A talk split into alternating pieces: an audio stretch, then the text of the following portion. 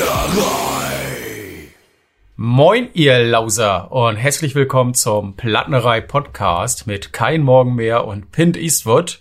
Mein Name ist Ernie Flietenkieger und ich wünsche euch viel Spaß bei unserem fachmännischen Talk über Heavy Loads, Death or Glory. So sieht das aus. Herzlich willkommen erstmal. Schön, dass du dir Zeit genommen hast in deinem vollen Terminkalender. Ach, so voll ist der gar nicht. Da fällt ja im Moment eigentlich immer wieder alles aus. Aber nee, das ist ein spannendes Thema.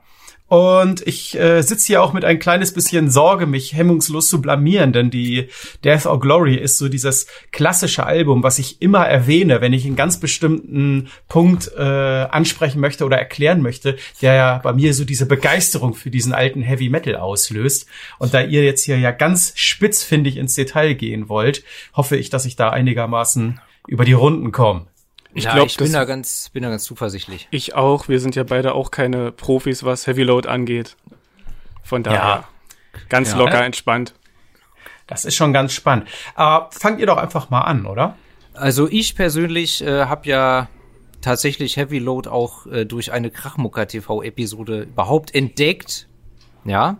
Äh, ich glaube, es war dieselbe Folge, in der ich Demon entdeckt habe wo es äh, ja um Metal-Alben ging, die zwar verhältnismäßig, äh, ich möchte nicht sagen beschissene, aber vielleicht hässliche Covers haben, aber trotzdem geile Musik beinhalten. Ja, Jetzt ist die Frage, woher kennt ihr Heavy Load überhaupt oder wie lange? Ja. Ich habe von denen halt vorher noch nie was gehört, aber ich also, dränge mich einmal vor, darf ja, ich? Na, gerne. Dann, äh, dann, dann lasse ich dich auch äh, sofort reden, aber weil das jetzt gerade so eine Vorlage gewesen ist, gerade dieses Thema hässliches Cover-Artwork, geile Musik, ist einfach so ein Ding, was ich festgestellt habe, unglaublich äh, gut in den 80ern zu finden ist. Und das ist genau der Punkt, den ich vorhin meinte, äh, warum ich die Heavy Load so gerne nenne, die Death or Glory, auch noch vor der Stronger Than Evil, weil die einfach ein unglaublich ich will nicht sagen schlechtes, ich sage mal markantes Cover Artwork hat. Äh, was ja. irgendwo genauso für, für, das ist das ist einfach dieser Anfang 80er Heavy Metal irgendwie. Ich, ich habe sie irgendwann mal verwechselt äh, beziehungsweise habe ich sie in die USA verortet, wo so dieser US Power Metal, der ja nichts mit dem Euro Power Metal zu tun hat, zu finden ist, aber das sind natürlich Schweden, das wissen wir. Trotzdem habe ich die immer so in einem Atemzug mit Manila Road zum Beispiel oder Silent Angle äh, in diesem Epic Metal drinne. Und ja. äh, ich bin da einfach zufällig irgendwann drauf gekommen. Ich weiß es nicht. Und ich glaube, es war sogar bei der Stronger Than Evil so, dass ich mir die einfach angehört habe, weil das Cover so unfassbar bekloppt ausgesehen hat. Oder ich glaube, Pauli von Stallion hatte mir die auch irgendwann mal empfohlen. Ja, dann war ich irgendwann drinne. Also ganz kurz noch mal äh, vorneweg für alle, die denken, wovon reden jetzt die drei alten weißen Männer da? Äh, ein paar Eckdaten, ja. Also erstmal vorneweg, Heavy Load waren oder sind eine schwedische Heavy Metal Band und werden ja oft als so die erste schwedische Heavy Metal Band bezeichnet. Äh, gegründet 1976 und dann haben sie sich, lass mich nicht lügen, 85 aufgelöst, nachdem sie drei Alben veröffentlicht haben und äh, wie das jetzt immer häufiger ja der Fall ist, äh, gibt's die aber seit 2017 wieder. Aber jetzt ganz kurz äh, zu dem wunderschönen Cover-Artwork. Da sollte der gute Herr Morgen mehr was zu sagen, unser Kunstexperte. Das kann ich sehr gerne machen. Ich würde vielleicht noch ganz kurz sagen, woher ich sie kenne. Nämlich ja. auch von einer dieser vielen wunderbaren Listen mit äh, den schlechtesten Covern. Und da habe ich sie mir dann irgendwann einfach mal angehört. Also so viel dazu. Und ja, vielleicht das schlechteste Albumcover überhaupt. Äh, gemalt hat es Johann Holm. Der ist auch verantwortlich ja für die Cover von Metal Conquest von Heavy Load von 1981 und Stronger Than Evil von 83. Destiny ja. hat er, glaube ich, auch noch gemacht. Ne? Also der hat grundsätzlich ein gutes Händchen für diese Art von Cover Artworks. Ja, eins schöner als das andere. Und ja. Sind die eigentlich geairbrushed oder was ist das? Nee, das ist auf Leinwand, wenn man da ganz nah rangeht. Ich würde sagen, das ist Leinwand. Würde ich auch sagen, dass das irgendwie, ja. Weiß ich nicht. so diese diese klassische so Struktur erkennt man hier. Also äh, es ist halt immer schwierig, das jetzt mit so einem Attribut zu versehen, das schlechteste Cover-Artwork. Also es ist halt, äh, du hast da diesen diesen Wikinger, der nennt sich auch, also Viking äh, Viking Heavy Metal, und äh, dann auf der anderen Seite so diesen Eisbär und das ist einfach nur bizarr skurril, weil es irgendwo, es hat so was vollkommen Naives, auf der anderen Seite aber ja mit Mühe gemalt. Es ist ja nicht mit, äh, mit Vorsatz schlecht, sondern es ist einfach ja, ja. Eine, eine unglaubliche Naivität, die in diesem, in dieser, in diesem Gemälde steckt, ne? Also mich erinnert es immer, immer wieder an das Albumcover von Dust. Aber wie hieß denn das Album? Aber da kämpfen zwei Wikinger gegeneinander und hier ist es halt der Wikinger, der natürlich auch sehr durchtrainiert ist, wie immer auf diesen Bildern. Als wenn er den ganzen Tag im Fitnessstudio ist. Mich erinnert es auch an äh, Endless Skies von Ashbury, auch so ein gemaltes Cover. Aber da war kein durchtrainierter Wikinger drauf. Nein, aber so vom Stil, dieses sehr bunte, dieses doch recht, ja, naive Kunst, sehr, sehr simple einfach. Ja, und hier kämpft heute der Wikinger gegen den Eisbären. Warum auch nicht? Es ja. hat ja seine Wirkung irgendwie getan. Es ist ja doch einprägsam, also von daher vielleicht keine Eben. schlechte Wahl. Eben. Ähm, ansonsten äh, ist ja ist die Frage, welches ist denn das? Ist das hier das beste Heavy Load Album? Ich würde sagen, ja. Also ich habe mit der Stronger Than Evil angefangen. Die fand ich klasse, weil sie hat genau dieses kauzige, was ich eben auch äh, so in meiner Entdeckung, ich sag mal Wiederentdeckung, aber in meiner Entdeckung von diesem klassischen Heavy Metal äh, besonders gerne mag. Äh, es ist ja auch, hat ja auch einen relativ dünnen Sound, die Alben. Also die produzieren sie selber, aber das ist da nicht vergleichbar mit Bands, die zu der Zeit auch schon groß waren. Iron Maiden gab's mhm. schon, Judas Priest gab's schon wahnsinnig lange. Äh, das, das hat ein ganz anderes, hat eine ganz andere Klasse. Mm, ich fand das gut, hab dann die Heavy Load gehört und bevor wir da jetzt gleich zu, Quatsch, die, die Death or Glory gehört, bevor wir da dann äh, ins Detail gehen, das Album lebt ja von Hits. Das ist ein Hit nach dem anderen. Du hörst das Album und hast den Eindruck, du hast das schon mal gehört, weil diese Songs so gut sind und äh, du irgendwie den Eindruck hast, keine Ahnung, warum sind, warum ist diese Band heutzutage nicht riesengroß? Das ist ja eine Frage, die man nachher dann noch mal stellen kann. Ja. Ähm, abfallen tut für mich dann die äh, Fullspeed at High Level, also die erste von 78. Die finde ich ist jetzt, ist jetzt nicht so mein Fall. Die erinnert mich teilweise sogar an Guns N' Roses. Das ist jetzt nichts Negatives, aber die okay, hat ja noch einen ganz, die hat noch einen ganz anderen Charme. So vom Gesang fand ich so eine Mischung Guns N' Roses irgendwie und äh, Jethro Tull. Waren also einfach so. Erst ich habe mir das erste Album noch nie angehört, aber jetzt bekomme ich Bock, es mal anzuhören. Es ist 70er-lastiger, finde ich. Ja. Bisschen es ist ganz anders, ganz ja. anders. Ansonsten, was den dünnen Sound angeht, ja, ist, ist, ja, ist natürlich, hört man natürlich, wobei äh, ich da auch denke, ja, woran, woran liegt das konkret? Ich meine, zumal ja der ähm, Ragne Wahlquist aus eben von Heavy Load aus der Band, der ist ja, hat sich ja durchaus eigentlich eher als Produzentennamen gemacht denn als Musiker oder als Sänger, ähm, der hat ja unter anderem die Epicus Dumicus Metallicus und Nightfall von Candlemass produziert und das äh, December Moon Demo von Morbid auch produziert. Wobei natürlich jetzt bei, bei Black Metal gerade in der Zeit äh, die, die Produktionsqualität nicht so im Vordergrund stand. Aber der ist ja durchaus als Produzent auf jeden Fall für ein paar, paar Klassiker mitverantwortlich. Also eher äh, etabliert als Produzent denn als Musiker äh, bei Heavy Load. So. Ja. So viel dazu. Also ich würde jetzt äh, in puncto Black Metal, gut, da sind wir jetzt bei Heavy Load ganz weit weg. Das hat damit, natürlich. da wird man keine Bezugspunkte finden. Ich wollte nur zur Auf, äh, zu den Aufnahmeansprüchen sagen, es geht natürlich um den Effekt, den es erzielt, um den Klang. Und da geht es, äh, gerade wenn man jetzt Heavy Load dann vergleicht, zum Beispiel mit Judas Priest, die da ja schon auf einem ganz anderen Level gewesen sind. Ähm, Vielleicht wollten sie es auch so, weil ich, das, das, wusste man damals jetzt noch nicht. Es kann natürlich auch eine gewisse Naivität gewesen sein. Ich würde sagen, den Sound, den Heavy Load hatten, das ist etwas, das versuchen Bands, die heute in diesen Re Retro-Style gehen, durchaus, die versuchen das zu imitieren. Obwohl Absolut. es damals schon bessere äh, Ergebnisse, bessere Ergebnisse erzielt werden konnten. Und äh, die Songs selber, das mag natürlich sein, dass die nochmal wesentlich mehr Druck hätten, würde man das produzieren auf einem Level wie, gut, wir sind hier 92. Was kam da von Iron Maiden raus? War das dann die Killers oder äh, ist das schon das doch müsste, ne? Ungefähr in dem Zeitpunkt. Ich glaube, 80 war die, die selbstbetitelte. Und kann sein. Aber ich glaube, dass wir sind hier bei so einem Puzzle, was man, wenn man es fertig hat, dann auch irgendwo erkennt, warum Heavy Load in Vergessenheit geraten sind, denke ich mal, ab 83 irgendwann. Nach dem dritten Album. Weil die sind ja lange Zeit in der Versenkung gewesen. Die sind ja dann 2018 auf dem Keep It True als Headliner aufgetreten. Und das war, war geil. Ja, das war wohl nicht so gut. Das war überhaupt nicht gut. Ich war nicht selber da, aber ich habe von allen, die ich äh, kennengelernt habe, nur Schlechtes gehört. Also einer sagte auch einfach, also, O-Ton, das war ganz, ganz traurig auf der Bühne. Ja. Ja, aber ist das so ein Ding, da fangen wir jetzt schon an. Bands, die geile Musik machen, die wirklich unglaublich tolle Alben und mindestens die Death or Glory und die Stronger Than Evil, das sind Alben mit einer ganz großen Klasse. Ich würde sogar so weit gehen, der Death or Glory 10 von 10 Punkten für mich zu geben. Ähm, warum manche Bands es dann trotzdem nicht geschafft haben. Anvil zum Beispiel ja auch, das ist ja nochmal ein etwas bekannterer Name.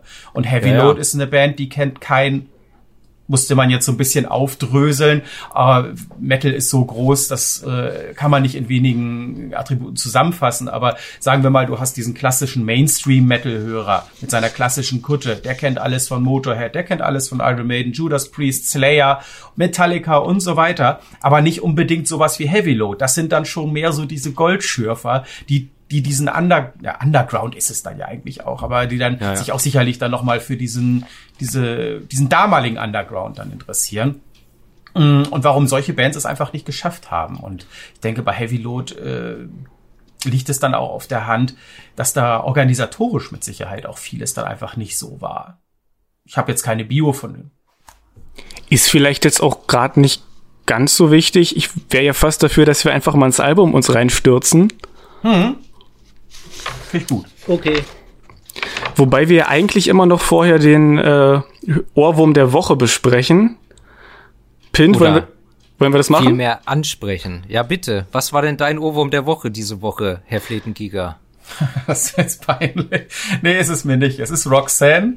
Und zwar liegt das einfach daran, dass ich eine der tollsten Aftershow-Partys am Samstag in der Schweiz gehabt habe. Also nochmal ganz viele Grüße an die fünf, sechs Gestalten und auch an alle, die vorher am Abend mit dabei waren. Ich hatte da einen Auftritt gehabt und danach haben wir nur noch 80er gehört und inbrünstig irgendwann äh, Roxanne gesungen. Und der Song ist mir irgendwie dann noch drei, vier Tage nicht aus den Ohren gegangen. Ich kann dazu stehen, ist ein toller Song, ist jetzt wahrscheinlich nicht unbedingt das, was man erwartet hätte. Ohrwürmer stehen ja jetzt auch nicht immer unbedingt für Lieblingssongs. Überhaupt nicht. Ganz und gar nicht. Also, was, was, meint, was meint ihr, was ich 2005 äh, für ein wochenlang für ein Ohrwurm hatte von Durch den Monsun? Ich hatte mal Blümchen. Das war furchtbar. Also ich habe ich war, ich, ich wusste auch nicht, was ich tun sollte, weil ich bin von diesem Piep-Piep-Satellit nicht runtergekommen. Ich fand das einfach nur schlecht und furchtbar, aber es ging mir jedes Mal wieder durch die Ohren, wenn ich irgendwo langgelaufen bin und die Fußschritte den Rhythmus markiert und es war, nee, also so, ich, das ist, das ist, äh, also The Police mit Roxanne, ja? Das war's mhm. bei dir diese Woche. Diese Woche war es das, Talle. Ja, ja. Herr, äh, Herr Morgenmeer, was war's bei dir? Ja, also wenn wir jetzt hier schon so brutal ehrlich sind, also bei mir waren es drei Dinger. Das eine war, kann ich so sagen, Miley Cyrus mit Who Owns My Heart. Ich glaube, der heißt so. Kenne ich nicht. ja, egal. Aber ich, ich, hatte damals, ich hatte damals auch einen bösen Ohrwurm von Wrecking Ball, ja, muss ich zugeben. Das ist auch ein gutes Lied, das muss man mal so sagen. Aber ja, kommen wir lieber zum Metal. Ähm, Soulbound heißt die Band, die habe ich vor kurzem live gehört, als Vorband von Lacrimas Profundere. Und der Song heißt Devil. Die hatte ich gar nicht auf dem Schirm, das ist richtig gut. Haben jetzt auch ein neues Album. Sagt mir nichts, aber du hast es, glaube ich, erzählt, ja. Kann sein. Und dann, äh, ja, Herr Fletenkieker hat's empfohlen, nämlich Eisenhand. Ja, die ist gut, die neue. Ja. Der Song, der Song Ancient Symbols, der hat's mir angetan. Mhm. Ja. Und die hast du mir, die hast du mir heute Vormittag empfohlen oder gestern? Nee, ich habe es in, de, auf, in deiner Insta-Story gesehen und habe ich sie mir heute Mittag bei der Arbeit angehört.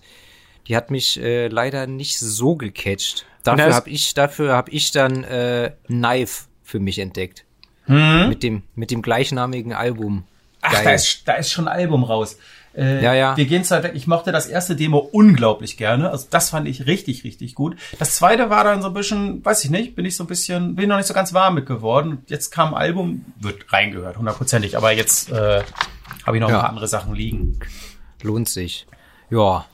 Ansonsten mein Ohrwurm der Woche ähm, ist von einer Band, von die äh, kein Morgen mehr mir fast wöchentlich vorschwärmt, seit ich ihn kenne und die wir trotzdem noch nie besprochen haben, äh, The Devil's Blood. The Wings of Gloria. Es ist einfach immer wieder, wenn ich es höre, unfassbar. Also ich habe sowieso wieder festgestellt, also ich habe, also von The Devil's Blood, da gibt's kein schlechtes Lied. Nee. Es gibt zwar manche, die mehr im Ohr hängen bleiben als andere und das hier ist halt äh, absolut Nummer eins, aber es gibt keine schlechten Songs von denen. Ist echt unfassbar. Stimme ich ja. dir zu, ja. Ja. Lirum Larum, wie ich gern sage, äh, steigen wir einfach mal in dieses äh, Album des Tages ein. Heavy Load, Death or Glory. Heavy Metal Angels.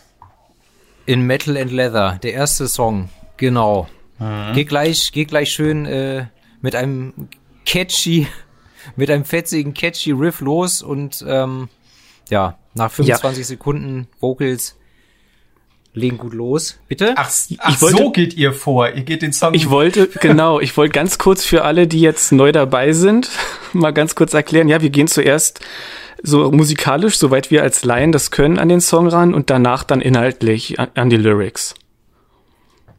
Zumindest versuchen wir es meistens, das so zu machen. Mhm. ja, wir, interpreti äh, wir interpretieren, improvisieren jetzt einfach, oder? Da, da, Eine Lyrikanalyse. Also da fängt er an zu schwitzen.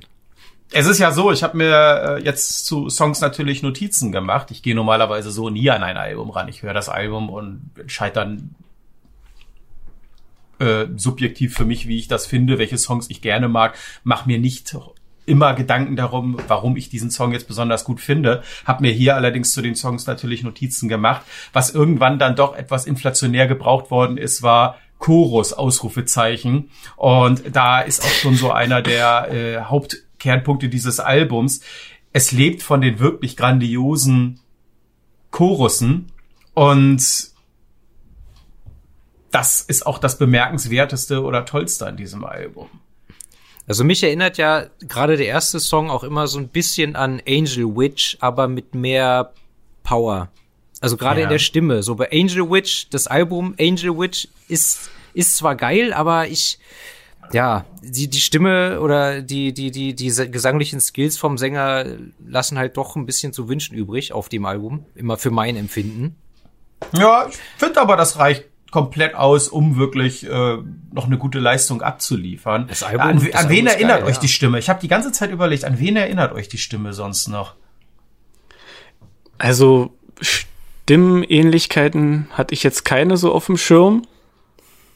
Mich erinnert stellenweise an Warlord. Ich ja, weiß nicht, okay. ob ihr die kennt noch. Hm. Nein. Also ich finde, also, dass er ja grundsätzlich der Sänger eine relativ, eine nicht raue, es ist keine Thrash-Metal-Stimme, es ist schon eine Heavy-Metal-Stimme, vielleicht so ein bisschen, ach, wenn ich jetzt punkig sag, ne, dann, dann, dann führt das so ein bisschen in die falsche Richtung. Uh, um dann in so einen wirklich wunderbaren, immer schon sehr catchien äh, Clean-Gesang äh, überzugehen im Refrain. Ich musste ja, aber absolut. kurz äh, was sagen. Mir ist aufgefallen, die haben drei Sänger tatsächlich und man hört's nicht, mhm. wie ich finde. Ja, zwei wusste ich, aber drei der der Eddie Malm, der eine Gitarrist, singt auf zwei Liedern. Dann mhm. der Styrbjörn, also die na, und beide beide Brüder halt, ne, die beiden Wahlquist Brüder.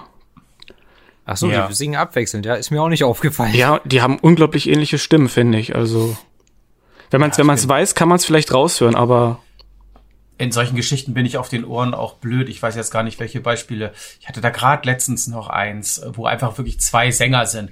Bei Gorgoroth weiß man auch, da singt auf der Antichrist auch, äh, singen auch mindestens zwei Sänger. Äh, mhm. so, ich höre es halt durch und ich erkenne es nicht und merke es erst, wenn ich dann das nachlese. Und in diesem Fall, mh, mm, ja, ich finde, der erste Song ist schon eine von zwei so richtig geilen Heavy Metal Hymnen und ist fast schon irgendwo klischeehaft, weil er nachher ja auch so in, in so einem ruhigen Part dann erstmal eine Beruhigung findet. Ne? Genau, da kommt zwischendurch so ein, so ein, so ein äh, balladesker Break, ja. habe ich mir aufgeschrieben, ja, ja. schon mit äh, Piano-Geklimper und so weiter und das Ganze halt sehr viel, viel langsamer. Aber erstmal geht er halt gut los als Opener, gibt schön Gas und am Ende ja auch wieder. Ja. Und, und ja wir lassen keinen im Moment gerade, den, den überrumpeln wir hier die ganze Zeit. Der kann ja. auch gleich nochmal zu Wort kommen. Fertig noch. Mh, mm, Ballade, das fehlt mir ein, wo nämlich bei der bei dem Nachfolgealbum Stronger Than Evil mit äh, Dreaming so eine Ballade ja vertreten ist, hast du das hier auf dem Album eigentlich gar nicht. Also würde man das mehr inszenieren oder den irgendwas unterstellen, hätte man gesagt, da muss doch noch irgendwie so eine schöne Ballade drauf sein auf dem Album. Ist es aber gar nicht. Das sind Songs, die eigentlich alle doch in einem relativ ähnlichen Geschwindigkeitslevel, gibt da noch mal Songs, die so ein bisschen äh, zackiger sind, aber das ist schon ein reines Heavy Metal Album, ohne jetzt, ich würde sagen, große Anbiederung eigentlich, ne? Ja, das stimmt. Ja, das kannst du gerne weiter ausführen, Kai. Ja. nee, also ich habe zum ersten Song nicht so viel äh, beizusteuern. Wie er schon sagte, das ist ein, ja, ein schöner Banger. Der geht gleich los. Das ist ein super Einstieg ins Album, finde ich. Ja. Ja, und sowohl musikalisch Klischee als auch natürlich inhaltlich. Ne? Worum geht's denn? Ja, um Heavy Metal Fans. Aber in, nur, in Metal and Leather. Aber geht's nur um Girls oder geht's allgemein um Heavy Metal Fans? Na, allgemein würde ich schon sagen. Also das klang jetzt so ein bisschen so, als ob man das Buch nicht gelesen hat. Und also ja, das Buch geht um äh, Moby Dick. Pause. Na, ich wollte jetzt. Nee, bitte. Ja? Ich, ich, muss, ich musste gerade wieder in diesen einen Manowar-Song denken von Into Glory Ride, wo er, wo er da erzählt, wie er eigentlich nur durch die Stadt rast auf seinem Motorrad, um Beute flach zu legen. Warlord. Ja. War das das? Ich glaube, der erste gleich, oder? Kann sein, ja. So. Also auch wenn die Band in den Liner Notes gelegentlich ein bisschen was anderes äh, sagt und da auch von äh, durchaus einer Sinnhaftigkeit hinter den Lyrics spricht, ich würde jetzt nicht sagen, dass wir es hier mit äh, Lyrik aller Edgar Allan Poe zu tun haben. Also äh, da gibt es einfach Heavy Metal äh, Lyriker, die da noch etwas tiefgehender, glaube ich, sind. Also ich will nicht sagen, dass sie platt sind. Sie lassen sich gut mitsingen, sie sind gut verständlich inhaltlich, aber es ist jetzt, oder was sag ich jetzt, äh, Leonard Cohen. Das ja, wäre ja. dann so ein etwas größerer Gegensatz dazu. Wie gesagt, das soll nicht despektierlich klingen. Ich möchte da jetzt nicht irgendwie angreifen. Aber ich sag mal, die Lyrics sind jetzt nicht unbedingt das, was das Album wahnsinnig groß macht. Ja, aber Lyrics sind ja, glaube ich, generell jetzt beim Metal nicht immer so unbedingt das Wichtigste, oder? Dass die besonders anspruchsvoll sind. Das sagt man immer so. Jetzt bin ich auch nicht einer, der überall die Lyrics mitsingt, also äh, mitliest wenn es mir um Lyrics geht, bin ich immer noch relativ knallhart auf der Schiene, dann höre ich Deutschpunk. Also das war die Musik, da haben mich die Lyrics interessiert. Aber mhm. beim Metal muss ich zugeben, ist es wirklich nicht so der Fall. Bei Black Metal sogar noch weniger, weil es mir da immer mehr um die Gesamtatmosphäre ging. Mm, bei Heavy Metal ist es ja meistens sowieso das vorgegebene Thema. Du hast jetzt hier zwar jetzt nicht im Detail immer, aber äh, den Viking Heavy Metal, das Epische kommt jetzt hier auch nicht so sehr durch, so dieses wirklich doll Fantasyhafte äh, hast du eigentlich ja hier auch gar nicht. Sicherlich so dieses Warrior-Ding oder Krieger-Ding gelegentlich. Aber da ist, also Manowar ist da irgendwie einfach nochmal eine Spur stumpfer und dadurch wahrscheinlich prägnanter und Cyrus Angel vielleicht einfach nochmal etwas belesener. Wenn du so Michael Moorcock nimmst, ne? Genau. Der ewige Held. Aber ich gebe auch ganz offen zu, ich habe die Texte jetzt einmal nur kurz überflogen und als ich festgestellt habe, da ist jetzt auch nicht so viel rauszuholen, habe ich mir die Mühe gespart. Ja, ich habe jetzt auch keine Tiefenanalyse betrieben, deswegen wir sprechen es kurz an einfach. Wir haben jetzt auch schon eine ganze Weile gequatscht. Möchtest du gleich zum nächsten Song weiterleiten? Also wenn die Herren jetzt nicht noch irgendwas analysieren wollen, du meintest nun, ob es nur um Frauen geht oder um auch um Männer bei den Lyrics hier. Und natürlich alle anderen 62 Geschlechter, die es heutzutage gibt. Auch die. Ne? Wir möchten nee. ja niemanden hier ausgrenzen. Aber von mir aus können wir auch zum nächsten Song gehen. Bitte, nach dir. Might for Right. Jetzt singt nämlich Styrbjörn Wahlquist und nicht mehr Ragnar. Und auf meiner CD-Version, äh, die ich habe, steht tatsächlich Night for Right drauf. Was natürlich falsch ist. Gut, aber Ach, auf deiner... schön, ja. Wie ist das auf der Vinyl? Ich habe hier ganz normal Might for Right, beziehungsweise ich kann hier jetzt noch mal gucken, aber ich habe das, was du jetzt gesagt hast, noch nie gehört. Nee, hier ist Might for Right. Ich habe die No Remorse Records wieder Veröffentlichung. Da ist eben auch die CD mit dabei und ein relativ, naja, äh, 12 Inch äh, Booklet mit vier, acht, acht, acht Seiten. Schön Bilder, dass man nochmal ein bisschen was aus der alten Zeit hat. Das ist schön. Das ist simpel, schön gemacht, eben mit den Liner Notes, finde ich eine tolle Idee so. ja, hast immer. du noch mal ein bisschen was mit dazu, ne? Ein bisschen Infos, ja. was sie sich dabei gedacht haben. Wie gesagt, wir müssen auch einfach noch immer noch mal betonen, muss man nicht, aber ich tue es. Wir haben es mit einer Band zu tun, die zwar wirklich zwei ganz, ganz tolle Alben gemacht hatte, aber wo es eben auch irgendwo anders so ein bisschen hakelte. Und ob es jetzt nun der äh, darum geht, dass sie dann einfach irgendwann in Vergessenheit geraten sind oder als sie nochmal aus der äh, Versenkung gehoben worden sind, einfach nicht abgeliefert haben. Und es gibt Bands, die haben das komplett anders gemacht. Cybert Angle zum Beispiel Absolut. als Beispiel, die haben es geschafft. Die sind in der Versenkung, naja, kann man, vielleicht ist es noch ein bisschen anders, aber äh, die sind plötzlich wieder aufgetaucht, natürlich auch mit einem begnadeten Sänger, der fast ohne ich sage jetzt einfach ohne Stimmverlust komplett ja. angeknüpft hatte und dann natürlich mit äh, ich weiß gar nicht Stormbringer, aber das ist einfach nur der grandioseste Song auf der Forever Black. Ja, unfassbar tolles Album rausgebracht haben. Und das haben Heavy Load einfach nicht geschafft. Das klingt jetzt alles so, bevor ich jetzt hier äh, zu viel. Ich habe jetzt auch gerade schon mein erstes Bier aufgemacht und zur Hälfte leer ein schönes Dosenbier, Flensburger Pilsener. Äh, da komme ich ein bisschen ins Schwafeln. Ihr müsst mich dann stoppen. Es bleibt dabei, auch wenn das jetzt ein bisschen negativ manchmal anklingt, diese zwei Alben, die sie gemacht haben, sind unverzichtbar. Die sind einfach nur klasse und gehören in jeden gut sortierten Plattenschrank. So. Wisse Bescheid. Ist, ist ja sowieso auch die Frage, ähm, jetzt in den letzten fünf Jahren sind ja etliche eigentlich schon längst äh, untergegangene, vergessene, aufgelöste Bands wieder zusammengekommen, wieder aufgetaucht. Woran liegt das? Liegt das daran, dass sie jetzt einfach durch das Internet eine Reichweite haben, die sie früher nie hatten? Oder was ist der Grund? Also, dass Leute jetzt entdecken, ach, die Band gab's ja auch mal, ach, die war ja doch auch ganz geil. Ja, du ja, hast da solch. Mach du. Hm? Ich würde schon sagen, durch, durchs Internet. Einfach die Möglichkeit, äh, dass man, dass man eben alte, ja, ich sag mal, vergessene Sachen wieder hören kann. Es taucht ja alles auf YouTube auf. Aber gut, dein, deine Frage war jetzt, warum die Bands wiederkommen. Oder? Ja. Habe ich das nicht, nicht ja, falsch ja. verstanden? Ja. Ja, gut, das muss man die Bands fragen. Die wollen es vielleicht noch mal wissen. Vielleicht, weil, weil eine Nachfrage auf einmal da ist? Ist schwierig. Ja, es ist, du hast ja diesen Retro-Hype. Es ist ja so, äh, das kann man positiv oder negativ sehen. Ich sehe es ganz positiv, weil ich den Stil sehr gerne mag.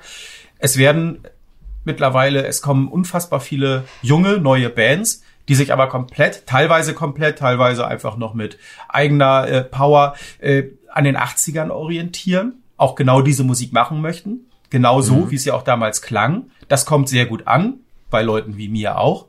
Du hast dann Konzertveranstalter wie Oliver Weinsheimer vom Keep It True, der sucht dann auch diese ganz alten Bands nochmal auf und versucht die dazu zu überreden, dass die live spielen. Das ist ja auch gar nicht immer so, dass die Bands von sich aus entscheiden, sondern da meldet sich dann Oliver Weinsheimer und äh, das dauert dann auch, wie er mir das erzählt hat, teilweise ewig, dass du die Bands überredest. Es ist ja dann auch die Frage, in welcher Aufstellung, dass du sie überredest, nochmal auf die Bühne zu gehen. Du musst ja überlegen, wenn die Dinger in den 80ern rausgekommen sind, äh, die sind ja auch heute dann alle an die 60 oder noch mhm. älter vielleicht. Und äh, mhm. da ist dann sicherlich auch äh, manchmal einfach der Fall gegeben, dass manche entweder gar nicht mehr leben, manche haben überhaupt gar kein Interesse mehr an der Metal-Szene überhaupt, für die war das eine reine Jugendgeschichte. Mhm. Und dann überhaupt es noch zu schaffen, auf der Bühne das zu zeigen, was man damals als Spirit gehabt hat, das gelingt nicht immer. Das geht sehr gerne schief. Das kann gut klappen. Beispiel hatte ich ja schon genannt. Ich war jetzt nur einmal auf dem Keep It True. Das war wirklich im Backstage-Bereich so ein bisschen äh, äh, provozierend gesagt. Du hast entweder nur Leute über 60 oder unter 30 gehabt. Die alten Bands und die Bands, die Jungen, die das dann imitiert haben. Dazwischen war irgendwie so ein, so ein, so ein Loch. Und das ist witzig. Das ist äh, auch irgendwie schön zu sehen, dass, dass da noch mal einfach so ein, ich mag das ja einfach, auch mal eine Vergangenheit zu gucken. Und äh, das ist vielleicht auch irgendwann, dann wird man auch älter. Und ich, ich fange gerade an, mich für Heavy Metal ja, ich, ich sage das jetzt schon seit ein paar Jahren, dass ich gerade anfange, aber äh, es ist halt äh, so, dass ich äh, über viele Jahre ganz, ganz andere Musik ja gehört habe. Also es ist sehr viel Black Metal einfach und ja. mich dafür den, für, auch für den mainstreamigen Heavy Metal gar nicht so sehr interessiert habe. Das, da kennt man natürlich die Band so, aber so einfach so reinzugreifen, auch so wie Brokers Helm zum Beispiel zu entdecken, super. Ne? Ansonsten ist ja auch äh, ist ja auch die Sache, dass dann die Musiker, wenn sie jetzt seit 20 oder 30 Jahren oder länger keine Musik mehr gemacht haben. Sie haben ja im Zweifelsfall auch einen, einen normalen Job ausgeübt in der Zwischenzeit, ne? Und äh, ja, wie du schon sagtest, haben vielleicht entweder gar kein Interesse mehr dran, Musik zu machen oder diese Art von Musik zu machen und vielleicht auch manchmal gar nicht jetzt unbedingt die Möglichkeit, wenn sie ein äh, ihr, ihr, ihren Lebensstil mit ihrem Job und Pipapo und Familie und so weiter etabliert haben, dann jetzt einfach so sagen, okay, ich mache jetzt wieder Mucke. Ja, guck mal, was äh, der ein oder andere von Sarkophago heute macht. also, äh, das ist einfach eine ganz andere Welt und wir reden hier von über 30, also teilweise ja 40 Jahren. Ja. Zeit, die vergangen ist zwischen, wo ja. sie die Alben aufgenommen haben. Sicherlich danach vielleicht noch mal ein bisschen getourt sind, aber ähm, 40 Jahre. So, da hast du einfach, entweder bist du dabei geblieben oder du hast einfach gar kein Interesse mehr gehabt. Und ja, und genau aber, darum geht's in dem zweiten Song, dass man sich nämlich selbst verwirklichen muss und nicht von der Gesellschaft und ihren Konventionen versklaven lassen darf. Ganz Mit genau, sehr schön. normalen Bürojob, so. Richtig, schöne Überleitung. Mhm. Ansonsten schön drei, treibendes Drumming, treibendes Drumming in dem Song. Das ist mir aufgefallen. Mich erinnert der Anfang immer ein bisschen an Blitzkrieg Bob. Bl Blitzkrieg Bob. Ja. Okay. Horchte ich gerade auf, weil ich gerade hier Blitzkrieg, A Time of Changes. Das war, äh, Blitzkrieg wäre jetzt, wenn es in Richtung Metal geht, was so meine Ohrwürmer sind. Die A Time of Changes Platte, die ist bei mir Kenn doch sehr nicht. viel gelaufen. Mm. Kenn ich nicht. Aber der dritte, der dritte ist ein, ein äh, ja, ich ein etwas softerer und, äh, wie ich finde, absoluter Ohrwurm-Song. Ja. Es ist noch nicht mein Favorit, aber er ist schon, er ist schon, es geht schon stark. Wenn du den hörst, dann wirst du ihn erstmal nicht mehr los. Und zwar haben wir da Something New. Genau, schöne Mittempo-Nummer. Hier singt jetzt der dritte im Bunde, Eddie Malm. Der hat irgendwie nur zwei Songs auf dem Album bekommen. Ich glaube, er hat sie auch geschrieben, wenn ich mich jetzt nicht irre.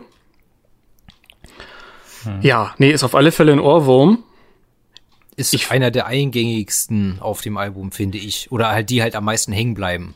Total catchy, groovig, ja. aber ich finde einer der besten Tracks auf dem Album. Also von von dieser, wenn wir so ein bisschen weggehen von den Heavy Metal Hymnen, da habe ich dann doch noch, da ist natürlich Heavy Metal Angels und einer, der noch kommt mit eher noch ja. bei mir. Aber Something es. New, den Kurs mag ich super gerne. Also das ist, das der klingt ist einfach toll, so ne?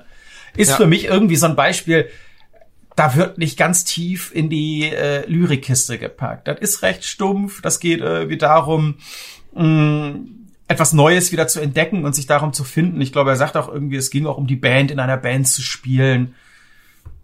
Simple Message, aber super ja. rübergebracht. Ja. Ja. Ja.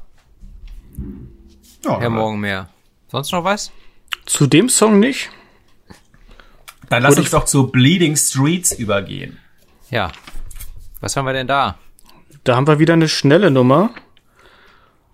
Und auch gleich inhaltlich ein bisschen düsterer. Also ich habe das so gelesen, dass es um einen, um einen Junkie geht, der sich an den Dealern jetzt rächen will. Beziehungsweise ja. es auch tut. Ich musste bei dem Titel äh, ich musste an Speed Metal denken. Das hatte so eine Speed Metal Attitüde, ohne dass der Song vom vom äh, Instrumentalen an Speed Metal erinnert. Aber dieses Bleeding Streets und äh, die Lyrics irgendwie, das hat sowas. Wir sind ja auch hier in der Zeit äh, vor Metallicas äh, Kill 'Em All noch, ne? Ja. Das ist richtig. Dieses Album kam 83 raus, wenn ich mich nicht täusche. Mhm, genau. 82. Also Death and Glory kam 82 und ja, äh, Kill 'Em All 83. Genau, genau so rum, ja. Ja. Ja. Ansonsten kann ich dazu nicht mehr sagen. Ich auch Kein nicht. Morgen ich finde halt höchstens, dass er. Ja, ich finde halt, dass er. Auf dich.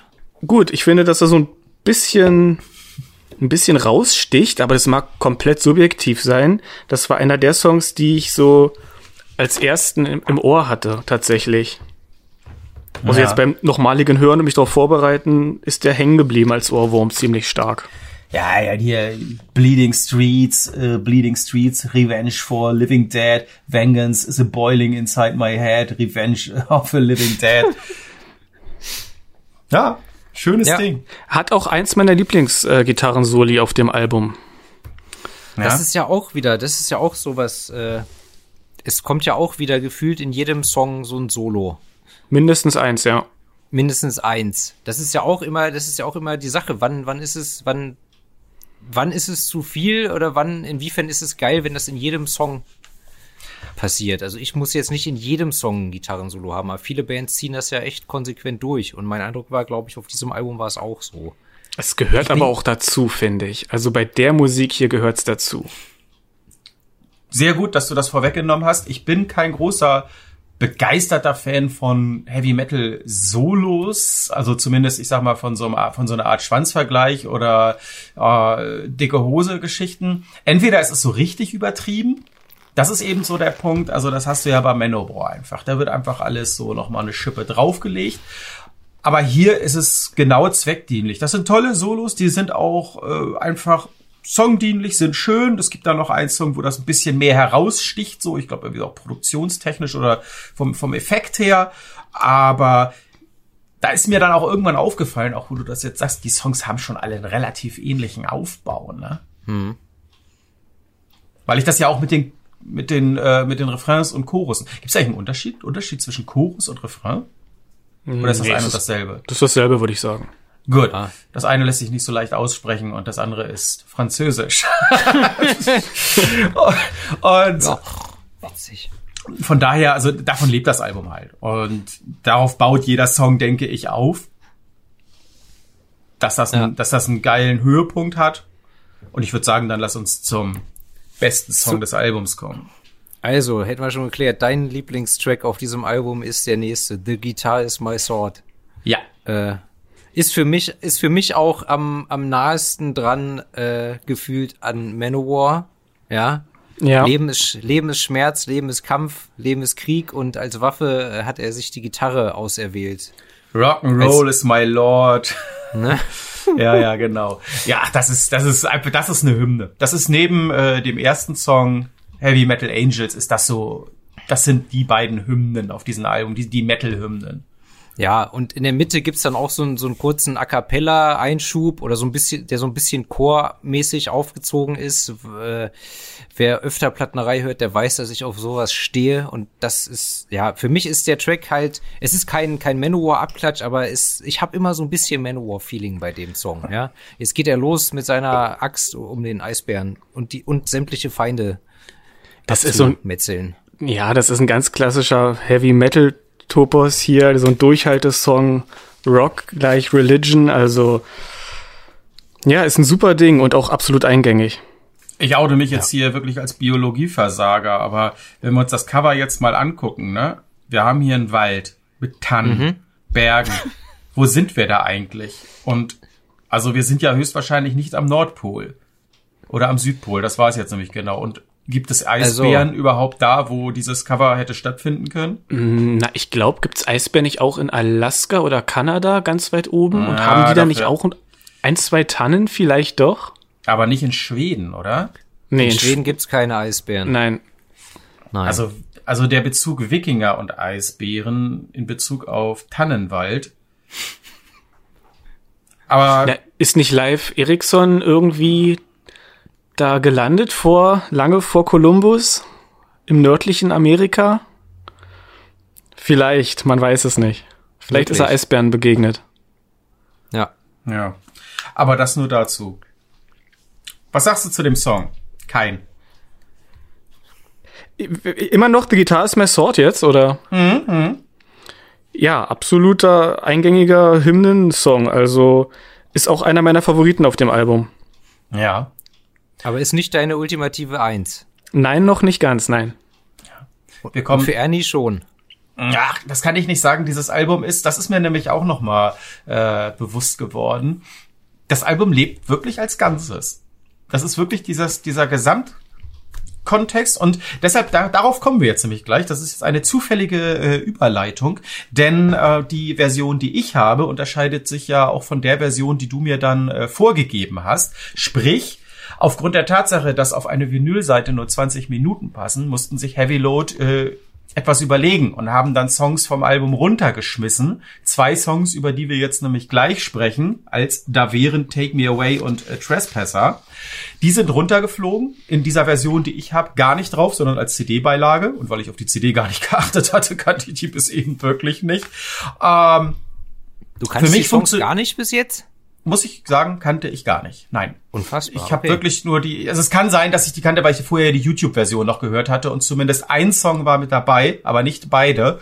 Dann ist ja, ja noch äh, ein ganz anderer mit dabei, den sie dann überhaupt erst dafür gemacht hatten.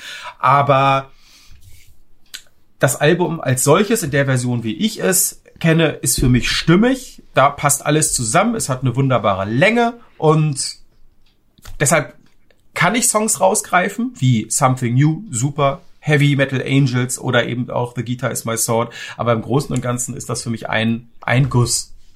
Und einige Songs, die dann auch runtergefallen sind, na gut, bei zwei Songs von einigen Songs zu sprechen, aber die passen für mich auch nicht aufs Album.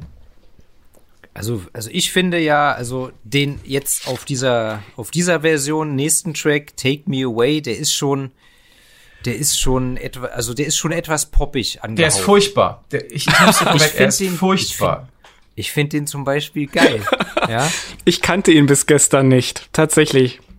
Der hätte mir das Album kaputt gemacht. Also dieser, dieser, nee, leicht kitschig habe ich hier geschrieben im Vergleich und wirklich furchtbar im Vergleich zu den anderen. Würde ich ihn jetzt äh, alleinstehend irgendwie hören, weiß ich nicht. Aber ihr so seid doch beide, ihr seid doch beide 80er Jahre Pop-Fanatiker. Also das, ich glaube, dann, ich glaube, dann findet ihr den beide geil außerhalb nee. dieses Albums. Also, also ähm, sprechen wir jetzt über den oder kommt noch was anderes vorher? Sonst würde ich da jetzt kennst direkt du, mal rein. Kennst du Take me away. Kennst du diese Zuckerarmbänder von früher mit diesem Gummiband und diesem Zuckerding? Ja. Ja, und wenn dieses, äh, wenn dieser Song mit auf dem Album gewesen wäre, müsste der Wikinger genauso ein Zuckerhalsband um den Hals tragen, damit dieser Song da seine Relevanz auf diesem Album hat. Also ich stimme dir zu, er fällt raus. Der ist ja irgendwie dann als Single erschienen, Take Me Away aber er passt nicht aufs Album. Ich finde ihn aber tatsächlich sehr gut.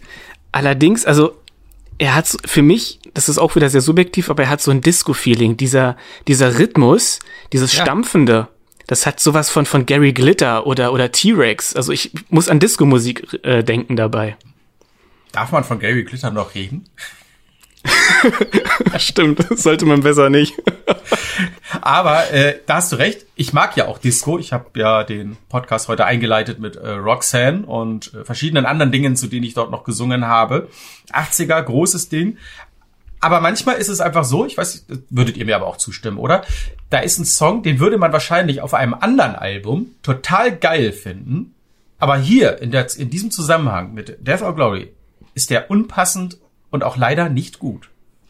Ja, das ist natürlich immer so, also ich weiß, was du meinst, weil er dich quasi aus diesem, aus diesem äh, Film irgendwie raus, rausreißt mittendrin. Aber auf der anderen Seite, ich, ich hab, ich hab, ich kenne dieses Album halt im Prinzip nur mit eben diesen beiden Tracks und hm. mit Take Me Away sozusagen in der Mitte. Von daher stört es mich gar nicht, sondern ich freue mich dann immer, wenn der Song kommt. Ja. Auf der anderen Seite haben wir dann Trespasser, wenn wir jetzt zum nächsten gehen. Und der ist genau. auf dieser, äh, wenn man das Album nimmt und dann diese beiden Songs, steht der genau auf der anderen Seite. Der ist nämlich knallhart im Vergleich zu den anderen Songs. Der ist auch irgendwie, ich glaube, von der Produktion auch ein bisschen anders, ne? Der klingt viel, viel aggressiver. Ja. Ja, doch. Das ist tatsächlich ähm, ein Song, den ich zum Beispiel gar nicht mag, der mir immer auf den Sack geht. Aber mhm. gleichzeitig hat er einen miesen Ohrwurm-Charakter, auch für mich. Den, auch, den habe ich dann auch die ganze Zeit im Ohr, obwohl er mich nervt. Ja. Aber den finde ich zum Beispiel gut. Also er fügt sich da homogener ein, das stimmt. Also es, er fällt nicht so raus wie Take Me Away. Ja. Tja. Und dann geht's auch schon zum. Jetzt ist hier meine Nummerierung nicht mehr richtig. Auf meiner Liste wäre es der achte. Still There's Time. Mhm. Auch ein zackiges Ding. Und das ist auch der Song, wo das Solo sehr hervorsticht. Ja. ja. Das rahmt ja so ein bisschen also die nehmen ja das Tempo irgendwie raus und das wird so von zwei Soli äh, eingerahmt. Das hat mir auch gut gefallen. Mhm. Mir auch. Also finde ich an den Solos auch das prägnanteste, knackigste. Und ansonsten könnt ihr ein bisschen ja. was dazu erzählen. Mir fällt zu dem Song langsam nichts mehr ein. Das also ist das, hm? das ist ein bisschen das Problem. Äh, total gut. Man müsste überlegen, bei welchen Alben sowas richtig gut funktioniert, Song für Song durchzugehen. Bei dem Album irgendwann wird's für mich schwierig, über jeden Song noch irgendwas Neues zu sagen. Ja, dann machen wir es einfach inhaltlich kurz und knackig. Also erstmal ist es wieder ein positiver Song. Das ist, die meisten Songs sind hier relativ positiv. Als also ich habe mir aufgeschrieben, worum geht's? Apokalypse? Fragezeichen. es ist Inhalt, es ist inhaltlich eigentlich fast so wie bei Trespasser. So der, der Mensch als Eindringling in der Welt. Also bei Trespasser ist es ja so, ja, der Mensch ist schlecht und macht die Welt kaputt. Und bei Still There is Time eigentlich das gleiche Thema, aber positiver konnotiert irgendwie. Es ist eben noch Zeit da, noch was zu ändern. Die Welt ist noch nicht untergegangen und das ist so ein, so ein Lied gegen den Fatalismus. Also so, so würde ich das jetzt deuten. Also ja. wir können die Erderwärmung noch aufhalten, ja? Ganz genau. Noch Haarspray nur noch, Haarspray nur noch drinnen benutzen, wie Donald Trump gesagt hat. Und einfach mal einen Eisbären umarmen und nicht immer gleich mit der Axt. okay. Das ist unser Dating-Experte morgen mehr. Ja, von mir kannst du noch was lernen. Nee, ich wollte noch einen Satz sagen. Äh, das ganze Album, die Lyrics, finde ich, sind relativ positiv. Während zum Beispiel bei Kiris Angol, ähm, da hatten wir auch drüber gesprochen, da ist ja Forever Black, also wirklich, nicht nur der Song, sondern ist ja immer alles schlecht. Und hier haben wir mal so einen positiven Metal. Ja. Okay. Und dann aber dazu gesagt, äh, ja, finde ich richtig. Habe ich so, also man weiß das irgendwie innerlich, aber hat sich das so noch nie im Kopf äh, mal äh, formuliert. Das ist dann aber eine Fröh kann man von Fröhlichkeit auch sprechen? Ja, eigentlich schon, ne? Ja. Fröhlichkeit ist vielleicht ein bisschen, bisschen zu hoch gegriffen, aber äh, man hat eine, eine positive, äh, schöne Zeit so mit den Songs. Es das ist einfach Happy Metal, ja. Ja, genau. Äh, das, äh, mein guter äh, Pint, wollte ich jetzt nämlich sagen. Das ist dann aber etwas, das finde ich super. Damit kann ich leben. Und das ist auch diese Art von Party Metal, wie du es gesagt hast, wo man dann wirklich eine tolle Party zu haben kann. Wohingegen das, was im Mainstream als Party Metal gesehen wird, dann doch immer schon nicht nah am Kitsch, sondern nah am Cringe halt schon ist. Und wenn es nicht auf dem Cringe schon tanzt. Das neue Jugendwort des Jahres. Cringe. Ist es? Ist es cringe geworden? Es ist cringe geworden. Ich habe das, äh, ich habe die Auflistung gelesen, nicht, nicht mehr ganz im Kopf. Ich war stolz, dass ich von den zehn acht kannte und mich gewundert, dass Digger mit dabei ist. Ja, die sind Echt, immer, ja? Also, ja, ja, Digger war mit dabei und Tschüss. Ja, Shish, das äh, sagt mir gar nichts, aber. Nee, nee, nicht, genau, es war Shish und nicht Tschüss. Aber äh, Digger wird schon seit 25 Jahren mindestens benutzt und Shish auch schon seit 10 Jahren. Also die ja. hinken immer ein bisschen hinterher. Und der Digger ist äh, zum Beispiel in Norddeutschland war das eine vollkommen so. legitime Anrede. Äh, weiß Mein Bruder hat das, gut, der kam, äh, kommt und kam aus dem Hip Hop, der hat das äh, so gesagt. Aber als ich äh, dann mehr in den Norden gegangen bin, war das eine reguläre Begrüßung, die auch bei niemandem irgendwie ein komisches Gesicht dann irgendwie hervorgerufen hat. Ja. Aber so ist das dann. Da werden ja sicher, da werden dann auch die alten Begriffe wieder rausgeholt, ne? Natürlich. Vielleicht sagt man, vielleicht sagt man ja auch irgendwann wieder, wenn man rausgehen darf, wir gehen jetzt heute noch mal schön schwofen. Schwofen ist super. Einwandfrei, ja. Sowas darf nicht aussterben. Pint ist Nein. ja eh ein Spezialist da drin, alte Begriffe wieder auszubuddeln. Ja, einfach mal wieder in die Spelunke. Ja. Ne? Eine Hopfenkaltschale trinken. mal fünfe gerade sein lassen. genau. Ja, nicht immer hier Ränke schmieden. Aber lass uns weiter reisen zum nächsten Song.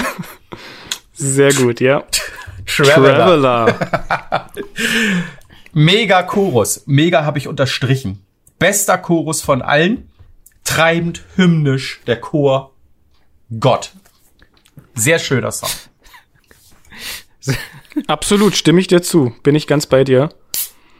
Ja, trotzdem äh, bleibt bei mir von dem Song eben abgesehen von der Hook nichts hängen. Also irgendwie, der zieht aber, an mir vorbei. aber ist das nicht bei fast allen so von den?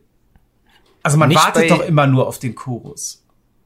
Na das gut, können wir so, wir können da jetzt ein Trinkspiel draus machen. Für alle, die jetzt hier zuhören, immer einen kurzen trinken, wenn ich Chorus sage.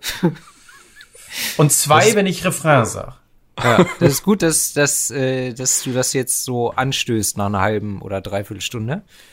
Ähm, die Folge ja. hat Wiederhörwert, die wird einfach nochmal gehört und dann kann man das machen. Ich denke Sowieso auch, müssen die auch, Folgen öfter gehört werden. Auch ab jetzt besteht noch eine realistische Chance, wenn man startet, am Ende des Podcasts das knalledicht zu sein. ah. Nee, bei dem Schön. Song, äh, ja. ein Manko, was ich so ein bisschen, was mich stört, dieser Hall auf der Stimme, der ist ja bei vielen Songs da. Auch das im Refrain oder im Chorus äh, gefühlt alle singen. Ich weiß immer nicht, ob die Stimme gedoppelt wird oder ob, ob einfach alle singen. Aber ich finde das hier besonders markant und auch, dass sich ja. die Strophen so, so ein bisschen überlagern immer beim Gesang. Mich nervt das ein bisschen, aber mhm. es bleibt trotzdem ein ganz großartiger Song. Stört euch eigentlich, stört euch eigentlich, äh, also bei, um ganz kurz, ganz kurz nochmal nach hinten äh, äh, umzudrehen, bei Take Me Away äh, fand ich, hörte man auch immer äh, besonders den, seinen, seinen schwedischen Akzent raus. Und jetzt zum Beispiel bei einem von den, von den drei neuen ABBA-Songs äh, ist das auch so. Hm. Ist das äh, A, euch aufgefallen und B, findet ihr das störend, wenn jemand äh, nicht so, so ideal oder ne, was heißt nicht ideal, aber so, wenn man halt den Akzent raushört? Also, es ist mir aufgefallen bei dem Album hier. Es hat mich in dem Fall nicht so gestört. Tatsächlich bei italienischen Sängern, da merke ich das ganz oft ganz stark und da stört es mich zuweilen. Wenn die dann äh, Deutsch singen, äh, oder Englisch singen. Wenn die Englisch singen, weil die es dann wirklich so falsch aussprechen, dass es schon grenzwertig ist. Hier war es eher so, ach ja, das ist ganz nett, man hört's raus, aber ist okay. Oder wenn David Hasselhoff Deutsch singt, ist auch immer geil. Das ist also wunderbar. Ich habe hab vorhin, vorhin habe ich Metal Lucifer gehört. Das ist ja der die japanische Band. Wobei man ja auch äh, teilweise sagen kann, äh, die deutsch-japanische Band. Das ist mal schön, wenn die Teutonic Edition dann äh, nochmal zum Tragen kommt. Aber da fällt das natürlich, bei den japanischen Bands fällt das immer auf.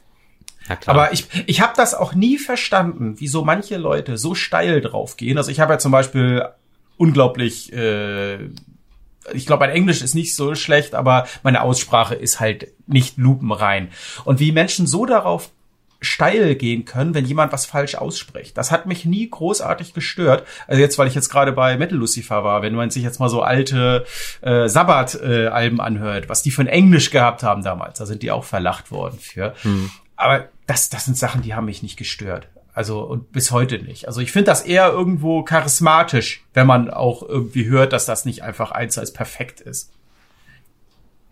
Weil das macht ja auch noch mal, das man kann, man hat so eine Stimme, die hat vielleicht einfach einen richtig starken Akzent im Englischen in der Gesangsstimme, aber das ist ja nun mal einfach die Stimme und dann kann man ja für sich entscheiden, das ist geil, das mag ich gerne hören.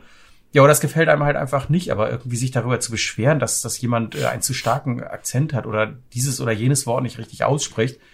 Ich finde sowas, da kann man auch bei Bandnamen, da kann man drüber lachen und da kann man ähm, seine äh, mal, mal einen Witz drüber machen oder einfach locker verbessern. Hier pass auf, die Band heißt nicht Hypocrisis oder Sepultura. Aber sich da wirklich drüber aufzuregen, wie manche das tun, das hat sich mir nie so erschlossen. Gut. So viel dazu. Pint. Äh, bitte? Pint. Pint. ja. äh, Eastward. Pint, East Pint ja. Eastward.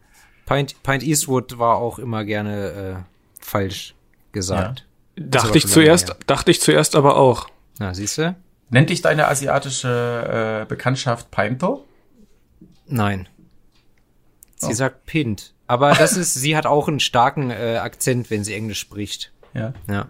Und sie nimmt leider, sie nimmt leider äh, für eine professionelle Boy-Girl-Szene unfassbar äh, viel Geld. Also das ist die, kann jetzt leider nicht äh, für jede Produktion gebucht werden. Gut. Da, ma da machen wir noch mal, ne, da machen wir noch mal eine extra Spendenfolge für dich, Pint. Ja. Sammeln wir ein bisschen. kann ich nur weiter versuchen, sie mit meinem Charme äh, um den Finger zu wickeln und einfach so zu daten. Versuch's ja. doch mal mit Tischmanieren. ich kann mit Stäbchen essen. Bringt das was? Ja, ich denke schon. Oder Gut. probier's mit kleinen Lügen. Ach, Über, weil der nächste Song ja. Little Lies heißt. Genau, kleine subtile Überleitung. Ja, okay. mein Lieblings, mein Lieblingssong tatsächlich. Echt? Ja. Nicht zu verwechseln mit dem Fleetwood Mac Song von 87. Mhm. Das ist Dann hier der zweite, das ist der zweite Song, auf dem der Eddie Malm singt. Ja, auch wieder schnell. Ein Song, der nach vorne geht. Ein Party-Song, wie die Band sagt, den sie sehr gerne live spielt. Ja, Party-Song passt, das, das, da würde ich unterschreiben, ja. Ich finde den irgendwie 0815, muss ich sagen. Das mache ich, Aber das sage ich, das sage ich jetzt nicht, um jetzt äh, irgendwie dir da entgegen äh, zu argumentieren. Das ist einfach nur das, was ich äh, so für mich festgestellt habe. Ich weiß nicht. Der war für das mich so ein bisschen, ja, ist auch auf dem Album, stört nicht, aber ist für mich jetzt kein Highlight. Aber ist auch schön, dass das als Partysong gilt. Inhaltlich geht's doch da um eine zerbrochene Beziehung oder zumindest eine zerbrochene Freundschaft. Aber Hauptsache die Partystimmung kocht. Das geht ja, ja. manchmal einher, ne? Da ja. wird die Party vielleicht nur ein bisschen apokalyptischer dann. Also, was hat man nicht schon für Partys gehabt, nachdem man mit der gerade Verflossenen beendet hat, ne? Ganz genau so, ja. Das weiß ich nicht. Aber es ist dein Lieblingssong. Äh, was, ja, möchtest du noch dazu sagen? Nichts weiter. Ist vielleicht auch tagesformabhängig. Vielleicht ist an einem anderen Tag ein anderer Song mein Lieblingssong. Die sind halt alle, wie wir ja nun schon mehrfach festgehalten haben, sehr homogen. Und ich finde, also keines Song sticht wirklich die anderen aus. Das ist ja auch subjektiv. Ich meine. Ja, das sowieso. Gibt, es gibt Leute, die haben Ahnung und dich. Okay, okay. Du, du, du, bist der Gast hier. Wir über, wir über, ich übergehe das jetzt einfach mal. Mobbing. Weißt, Mobbing. Ich, ich habe dann Spaß gemacht. Alles gut, alles gut. Ja, ich habe vorhin Miley Cyrus genannt als Ohrwurm der Woche. Ich, vielleicht habe ich auch einfach keinen Geschmack, also. Nein, schön. Bevor wir zum letzten kommen, kommen Gerne. wir. Daybreak Ecstasy. Der beginnt ausnahmsweise mal mit einer Akustikgitarre. Das hatten wir, glaube ich, vorher auf dieser Langspielplatte noch gar nicht. In der Tat, mhm. ja. Mhm. Ja. Ja.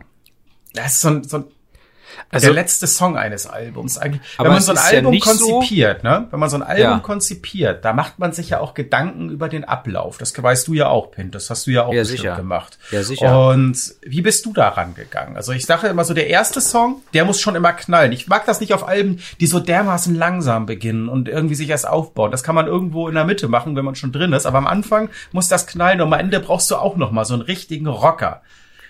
Ja, ich, ich verabscheue das auch oder ich find's immer schade, wenn, äh, ja, wenn, wenn, wenn, wenn, wenn der letzte Song dann so, so, so lahmarschig und, und so vor sich hin dümpelt, anstatt dann halt mit einem Brett einfach die Sache abzuschließen. Man kann zwischendurch ruhigere Songs einschieben, klar, aber man muss auf jeden Fall mit einem Kracher anfangen und man muss mit einem Kracher aufhören.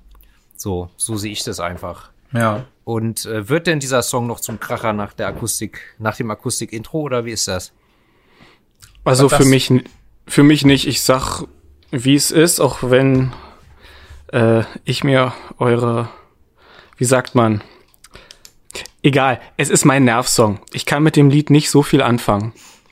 Irgendwie hat ihr für mich keine richtige Melodie. Das, das ist nichts. Ich weiß nicht. Nein, bin ich aber auch bei dir. Also ich sehe das auch so. Das ist für mich kein besonders aufregender Song. Ja. Dann hätte man okay. doch eigentlich auf der Vinyl auch den Song weglassen und äh, Take Me Away drauflassen können. also als letzten Song wahrscheinlich tatsächlich schon, ja. Also als letzten Song macht man ja auch gelegentlich mal was. Da kommt eine Coverversion, also man ist jetzt ja nicht äh, Celtic Frost, die auf dem äh, die das äh, Mexican Radio gleich am Anfang starten, aber ja. grundsätzlich als letzter Song immer ein Cover oder halt irgendwas, was komplett anders ist. Ne? So habe ich das auch mal gehandhabt. Oder nicht immer, oh, doch, ich glaube zwei oder drei Alben fallen mir jetzt gerade ein. Ich war da, der letzte Song war schon immer eine andere Nummer. Da hat man was, da hat man was ausprobiert. Absolut. Also ich habe auf meinem letzten Album als letzten Track, äh, als Hidden Track habe ich dann halt äh, habe ich auch ein Rock-Instrumental äh, also mhm. ein, ein extra produziertes, äh, für mich produziertes, aber habe ich verwendet anstatt einen klassischen Beat, Hip-Hop-Beat, ja. Ja. So. Also einfach mal was riskieren am Ende, ne? Einfach ja, ich, mal das Gummi vorher abziehen. Was? ich wollte nur sagen, ich habe keine Erfahrung mit eigenen Aufnahmen weil ich keine Musik mache. Aber ja, an sich, an sich ist ein letzter Song eigentlich gut dafür geeignet, mal was auszuprobieren. Aber in dem Fall hier, nö, nicht so richtig, finde ich. Da haben sie auch nichts ausprobiert. Das war jetzt ja kein besonders äh, auffälliger Song. Da haben sie halt mal am Anfang ein anderes, einen anderen Start gewählt. Ja, Klingt jetzt so ein bisschen, wir, wir fallen so ein bisschen ab, so. Das ist vielleicht das, wenn man das so durchgeht. Grundsätzlich, lass mal so ein Fazit ziehen. So den Gesamteindruck des Albums. Und vielleicht magst du ja anfangen, Kein. Ja. Wenn ich das jetzt einfach mal hier an mich reißen darf. Aber ich Mach bin das, ich bin das total gewohnt, die Moderationsrolle zu Einwand, haben. Einwandfrei, dafür haben wir dich doch heute. Das ist doch super. Ähm, und ich rede eh schon die meiste Zeit zu viel. Ja. Also wie wir schon festgestellt haben, ziemlich homogenes Album, vornehmlich schnelle Songs, ein bisschen mit Tempo zwischendrin, alles gute Lieder. Besonders hervorzuheben natürlich Little Lies. und es macht einfach Spaß. Also nicht nur vom, vom, ja, wir haben gesagt, inhaltlich positiv das meiste, aber rein musikalisch gesehen einfach, ja, ein schnelles, gute Laune-Album.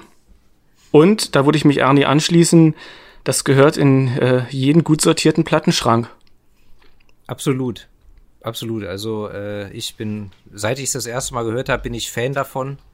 Ähm, und es ist auch definitiv ein Album, wo letztendlich jeder Song hat seine Daseinsberechtigung und ist äh, gut oder manche sind stärker als andere, aber am Ende des Tages ist es tatsächlich auch so ein Album, das hört man am besten einfach in einem Stück durch. Ähm, damit, ja, damit es einfach seine, seine Gesamtwerkwirkung entfalten kann. So wie ich ja schon mal in einer älteren Folge gesagt habe, dass äh, das Demo Borgia äh, für mich auch eigentlich nur funktionieren, wenn man sie am Stück durchhört. Also ich finde, das ist ein perfektes Einstiegsalbum für jemanden, der Bock auf geilen Heavy Metal hat, aber bisher eigentlich so klassischen Mainstream-Metal gehört habe, wie ich das am Anfang eingeleitet habe mit, man kennt Motorhead, man kennt Iron Maiden, man kennt die ganzen klassischen Namen, Accept und so weiter. Und wer da einfach noch mal Bock hat auf so eine was äh, knarzigere Nummer vielleicht und äh, so auf diesen 80er Underground, ich denke, dieses Album öffnet einem da wirklich Türen. Und äh, das Bemerkenswerte, das ist das Bemerkenswerte, weil das hat mich auch vom ersten Hören an er nee, ergriffen ist falsch. Es ist, es ist ja wirklich äh, ein gute Laune-Ding. Das ist ein Ding, wo du auch die Faust ballst und einfach Bock hast auf geile Mucke und äh, du lässt mal die ganze Scheiße draußen so ein bisschen scheiße sein und aber jetzt hast du einfach eine gute Zeit. Das äh, wäre so, so, so, so ein tolles Ding, wo man dann auch so langsam auch mit dem Vorwissen Manowar in den etwas noch kauzigeren Epic Metal mit einsteigen könnte also sich dann ran wagt an Manila Road und dann wirklich, ich finde Cypress Angle auch nicht einfach, dass man da dann, da würde ich sogar auch jemandem empfehlen, die Forever Black als erstes zu hören, weil das für mich die, die Tore äh, in die Welt von Burgen, Schwerter und Pferden geöffnet hatte. Ja, schönes Ding. Ja. Ich habe das, ich habe das Logo nie verstanden. Ist das so ein, so ein, so ein quasi asiatischer Schriftfont? Irgendwie schon, oder? Du meinst das einfach der, der Name Heavy Load? Nein, nein, ich meine, dass äh, die äh, den Schriftfont, die die die äh, die wie die Buchstaben geformt sind. Das äh, das das äh, Ach so. Ein bisschen so äh, Shop Sui mäßig. Irgendwo zwischen Shop Sui und Blade. Ja. das war das. Das fiel mir einfach nur dazu ein. Ansonsten sind das meine letzten Worte dazu. Okay, das war eine schöne Zusammenfassung würde ich mich jetzt auch anschließen. Ja, ich ja. weiß nicht. Wollen wir noch das Album der Woche jeweils droppen? Welches, welches Album wir, äh, haben wir besonders äh, viel gehört diese Woche? Ganz genau. Ernie. Mein Album der Woche wäre Blitzkrieg, A Time of Changes. Hab ich wirklich mit am meisten gehört. Muss auch einfach sagen, dass Brian Ross für mich mittlerweile eine der äh, Top 5 Heavy Metal Stimmen ist. Und ich kann mich da einfach reinsetzen. Das macht einfach nur Spaß. Das ist wie mit Satan den Alben ist ja gleiche Sänger, das ist einfach nur großartig. Die habe ich dann wiederum auch schon zwei, dreimal live gesehen. Macht einfach Spaß, sind großartige Alben. Bei A Time of Changes halt immer noch die Frage dazu, was wäre, wenn dieses Album einfach ein bisschen früher erschienen wäre. Es ist 1985 erschienen, aber schon 82, 81 sogar geschrieben worden, aber Band hatte sich dann aufgelöst und er hat das dann später gemacht. Im Rahmen der New Wave of British Heavy Metal hätte das Album wirklich das hätte noch mal richtig reingedroschen. Das ein gutes Ding. Kenne ich gar nicht, muss ich mir mal anhören. Sagt Mach mir das. auch nichts. Lohnt Machen sich. Wir. Wie gesagt, Brian Ross ist ein absolut angenehmer, geiler Heavy Metal Gesang. Und dazu kann man auch dann mal schön Dosenbier trinken, ja? Dazu kann man auch schön Dosenbier trinken. Das ist auch einfach noch mal ein bisschen was anderes. Das, das bringt einen auch zurück in die guten Karlsquellzeiten. Gut, da hast du das Bier aufgemacht und die Kohlensäure war weg, aber so ein schönes, das erinnert einen auch ein bisschen an Festivalzeiten, ne? Absolut. Also bei uns gab es dann, wenn man zu Festival gefahren ist, hat man immer äh, ein paar Paletten 5-0 ja. mitgenommen. Einfach mal die Natur Natur sein lassen, die Dose in die Pampa schmeißen. ja.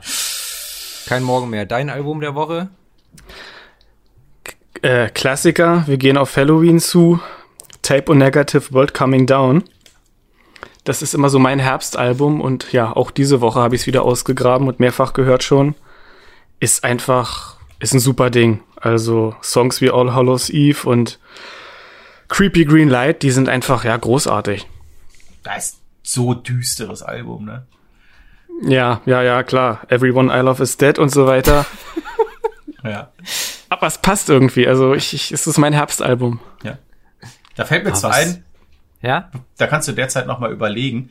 Äh, in den letzten Wochen, weil ich gerade an einem Büchlein schreibe und mich ein bisschen mit Diskografien auseinandersetze. Dark Throne und Typo Negative sind Bands, wo es wirklich unglaublich, also ganz prägnant bei mir tagesformabhängig ist, welches Lieblingsalbum ich nennen würde. Panzerfaust.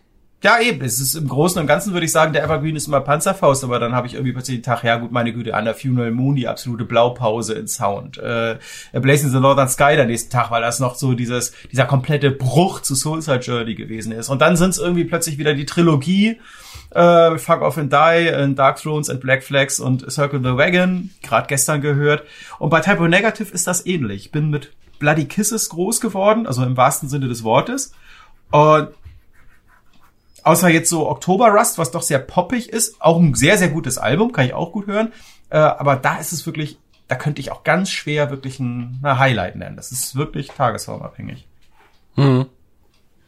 So. Ja, bei mir, bei mir ist es, äh, bei mir ist es tatsächlich mittlerweile äh, auch so tageszeitabhängig, auf was für Musik ich Bock habe. Ja, ich habe jetzt die letzten, die letzten zwei Wochen ähm, auf der Arbeit habe ich meistens die ersten zwei Stunden Jazz gehört, ja, John Coltrane, Miles Davis, sowas, was ich sonst überhaupt nicht höre, was ich zu Hause nie höre.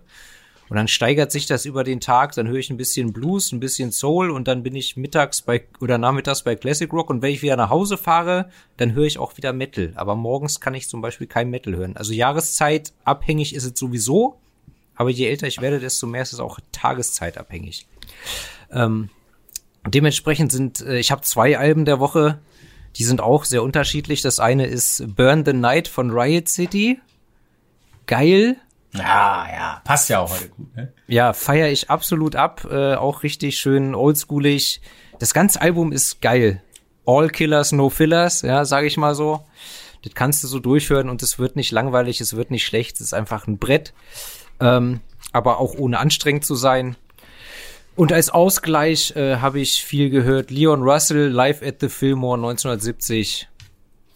Ja, so ein bisschen äh, Folk-Rock mit ein bisschen Rock'n'Roll. Absolut äh, angenehm. Egal, ob man dazu Kaffee trinkt oder Dosenbier, das geht. Ja. So sieht das aus. Gut. Ladies, noch abschließende Worte. Ich für meinen Teil nicht, höchstens ein dickes Danke an Ernie. Sowieso. Dass du hier dran teilgenommen hast. Ja, gerne. Und ja, war, war cool mal mit dir live zu sprechen. Ich kenne dich ja nur von YouTube. Find kennt ja. dich ja privat, ich nicht. Mhm. Hat Spaß gemacht. Ja. Gerne. Danke. Mit Pint drehe ich ja demnächst zusammen. Ja, du spielst ja den Spanner, der durch die Hecke guckt. Das war einer meiner großen, großen Träume. Einmal in einem dieser geschmackvollen ähm, Filmchen, der zu sein, der durchs Schlüsselloch guckt oder äh, durch die Hecke. Ja. Ich habe dein Bewerbungsfoto schon weitergeleitet an Tim Grenzwert, den Produzenten. Also das kriegen wir irgendwann noch hin. Ich denke, allein das Bewerbungsfoto sollte ausreichen. Ansonsten, was gibt es Schöneres, als bequem zu sitzen, Bier zu trinken und über Musik zu reden? Von daher hat mir das auch sehr, sehr großen Spaß gemacht mit euch beiden. Sehr Kein, schön. Wir cool. lernen uns ja mit Sicherheit irgendwann mal kennen. Ich hoffe es. Und Pint. Wir Dich kenne ich ja bereits. Ja, wir sehen uns, wenn wir uns sehen, wa? Auch Richtig. nackt. Na gut, in diesem Sinne, vielen Dank und Rock'n'Roll. Bis auf weiteres. Und die abschalten. Ze die Zeit ist zu schade für Scheiße. Piu, piu. Plapperei.